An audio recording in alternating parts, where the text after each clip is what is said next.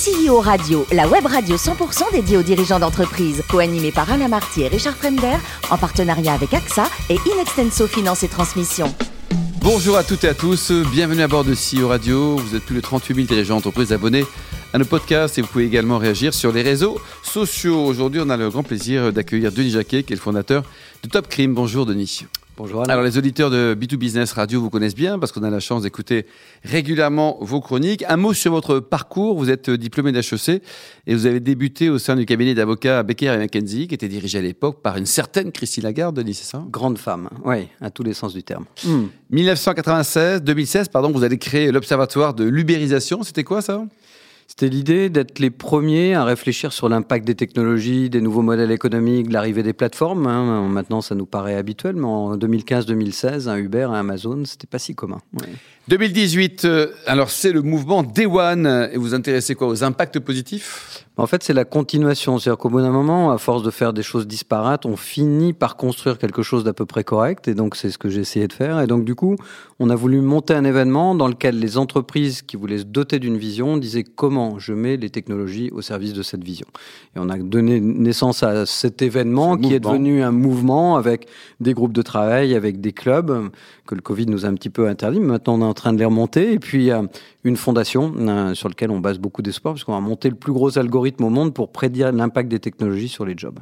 Vaste programme, Denis. Alors, vous Oui. avez également fondé, revendu ou développé beaucoup de, de sociétés. Et votre dernier bébé entrepreneurial, si je puis dire, s'appelle Top Crime. Oui. Top Crime, qu'est-ce que c'est Quel est le concept alors?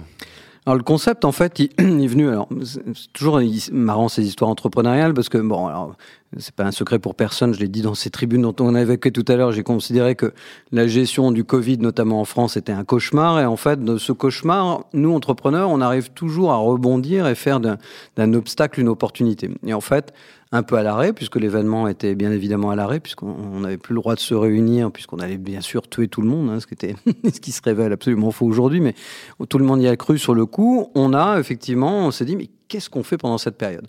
Et moi, je me suis dit, mais c'est marrant, il y a des mouvements qui sont en train, l'accélération continue, l'investissement dans l'automatisation se développe. La plupart des grands usages, en fait, sont en dehors de chez nous. Ils sont pas en Europe. Ils sont soit dans les pays émergents, soit en Chine, soit aux États-Unis. Comment est-ce qu'un cadre dans une entreprise arrive à suivre le fil de tout ce qui se passe comme ça? Et donc, j'ai eu une idée un matin en me réveillant, ou peut-être l'après-midi, mais c'est de faire un Netflix des meilleures conférences mondiales. C'est-à-dire de retrouver les meilleurs speakers sur les meilleurs sujets. Toute pour- langue confondue. hein. toutes langues confondues, qui inspirent des cadres, des dirigeants, des managers dans une entreprise pour qu'ils se disent je vais m'inspirer de ça pour faire quelque chose dans ma boîte. Et donc en fait, pour que ça, ça marche, bon d'abord il y a un travail gigantesque de curation, de sélection, mais plus que ça, il fallait aussi une deuxième composante, c'était que la grande question qu'on a tous eue pendant un moment, c'est est-ce que le monde de l'événementiel va devenir hybride? Il est devenu hybride, voire complètement digital, et est-ce qu'il va perdurer de cette façon? Et en fait, on a vu que dès que la mer s'est retirée et que tout à coup on a pu refaire des événements, la seule et unique obsession de tous les organisateurs de conférences, et franchement ça se comprend, c'était de revenir en présentiel. Et ils ont quasiment abandonné le digital. Donc du coup, pour moi, c'était une aubaine fantastique, trouver du contenu et qu'ils me donnent du contenu en plus de celui que je crée ou celui que je trouve sur Internet. Et pourquoi ils vont le donner? Parce qu'en fait, ils n'en font rien.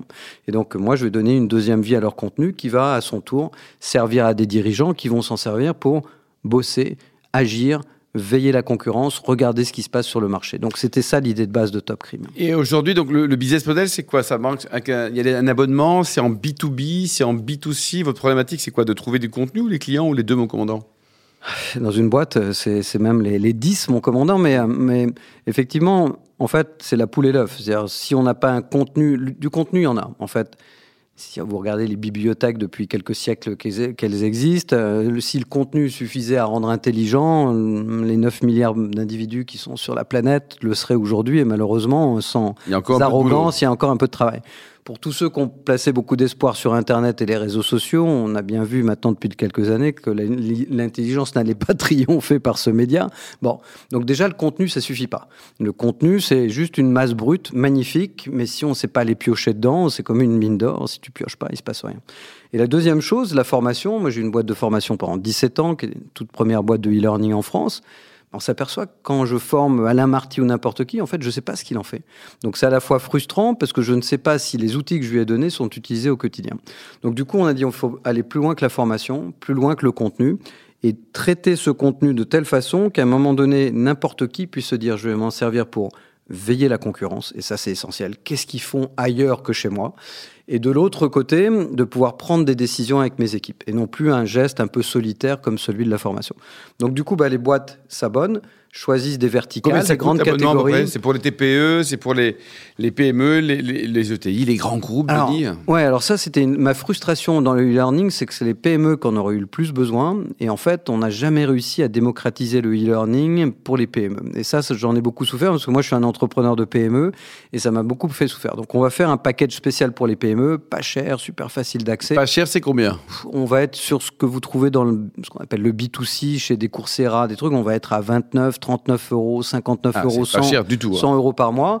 Pour les grands groupes, où là on fait un travail de filtrage, de mots-clés, de personnalisation qui est extrême, bon, ça va se situer quelque part entre 1 et 4 euros par personne et par an, et par mois. Donc, euh, c'est pas des, tarifs extrêmement élevés, alors que le travail en amont pour réussir à extraire cette petite ah, c'est colossal, c'est colossal. au milieu de milliers de, contenus est juste euh, colossal. Et vous en êtes tout aujourd'hui? Vous êtes euh, au 80% du projet, à 70%, au stade de l'idée En fait, l'idée a démarré il y a 15 mois. On a levé nos premiers fonds avant l'été. On a relevé des fonds un petit peu pendant l'été et maintenant. Donc, nos levées de fonds sont finis. La plateforme est quasiment terminée dans sa première version. Donc, euh, nos premiers clients vont être dessus dans 5 à 6 semaines. Donc, on est vraiment euh, dans les starting blocks. Là, ça, démarre maintenant. Et, l'Europe et la France pour l'instant Alors, on démarre l'Europe, principalement la France, la Suisse, l'Allemagne et l'Angleterre. Je considère toujours que quelque part, l'Angleterre est quand même quelque part dans l'Europe. Géographiquement, c'est Géographiquement. Et puis, bien évidemment, moi, je vis aux États-Unis. Donc, on met un gros focus sur les États-Unis. On démarre les deux en même temps. Et le marché américain, donc justement, le, le moral des patrons, les entreprises euh, il y a toujours une dynamique, on a peur, il y a également une inflation galopante comme, comme chez nous en Europe. Hein, ouais, on en est où? C'est-à-dire que les Américains, quand ça va pas, ils serrent les coudes, ils avancent. Euh, nous, ils se mettent en grève et ils freinent tout. Donc c'est quand même une différence assez fondamentale. La deuxième, c'est que l'Ukraine, c'est très loin des États-Unis, on n'en parle mm. pas. À part sur euh, allez, CNN, pratiquement personne ne parle de l'Ukraine. On parle Hum, différents sujets, les saisies chez Trump, euh, les midterms qui arrivent, etc. Mais c'est pas le sujet de conversation. Et tout le monde se dit comment est-ce qu'on rebondit? Comment est-ce qu'on passe d'un trop plein emploi à moins d'emploi pour retrouver moins d'inflation et un peu plus de flexibilité Et surtout, comment on investit massivement et les valorisations restent les mêmes, les investissements restent les mêmes, alors qu'on voit bien qu'effectivement en Europe, ça commence à, à se restreindre et les valos euh, redescendent un petit peu. Denis Jacquet, donc ça sera bientôt dans les, dans les prochaines semaines, les prochains mois au plus tard, euh, Top Crime, euh, une bonne idée pour apprendre des choses, réaliser de la veille, être plus intelligent, puis sélectionner les, meilleures conférences du monde. Merci beaucoup, Denis Jacquet. Fin de ce numéro de CEO Radio. Retrouvez toute notre actualité sur le compte Twitter et LinkedIn. On se donne rendez-vous mardi prochain, ça sera 14h pour une prochaine émission. L'invité de la semaine de CEO Radio, une production B2B Radio.tv en partenariat avec AXA et Inextenso Finance et Transmission.